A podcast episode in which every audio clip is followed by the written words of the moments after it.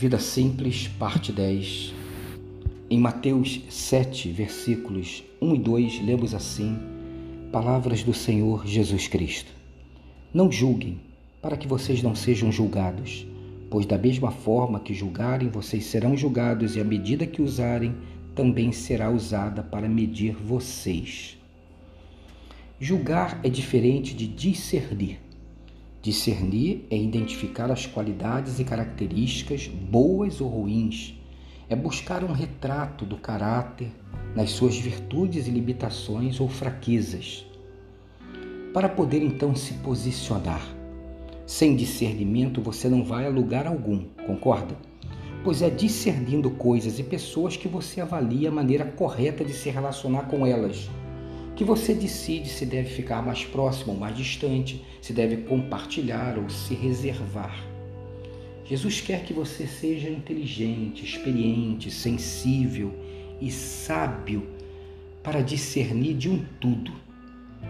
O que ele não quer é que você estabeleça juízos de forma antecipada, baseada em preconceitos, ou então que você estabeleça vereditos finais que definam o destino e o lugar inevitável das pessoas.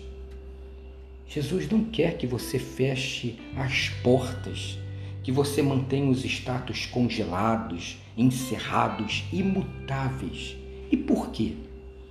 Porque pessoas podem ser atingidas pelo Evangelho e entrar num processo de transformação, de mudança isso é um valor básico do Evangelho da Graça do Senhor Jesus Cristo, a possibilidade das pessoas serem atravessadas por Ele e terem seus comportamentos, seu caráter, suas vidas transformadas.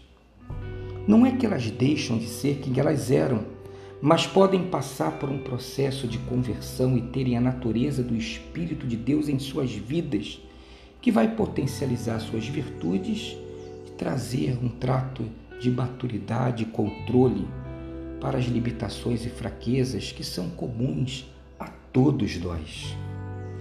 Jesus nos alerta que quando estabelecemos um juízo contra as pessoas, esse juízo pode voltar-se contra nós, porque há uma lógica na vida.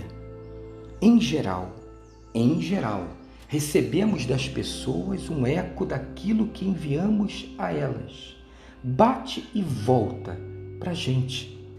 Se o que enviamos às pessoas são bons olhares, palavras e atitudes de misericórdia e compaixão, provavelmente, provavelmente seremos tratados com misericórdia, compaixão, inclusão, abraço e acolhimento. Mas se formos duros, juízes implacáveis o tempo todo nas nossas relações que são construídas com dureza, então receberemos isso dos outros também: juízos implacáveis e condenação. Jesus não está falando de um pozinho mágico, ele está falando de um jeito simples e sábio de viver. Está falando para você ficar do lado da misericórdia da compaixão e assim construir uma vida melhor para você e para o próximo um dia abençoado e abençoador de discernimento e de misericórdia.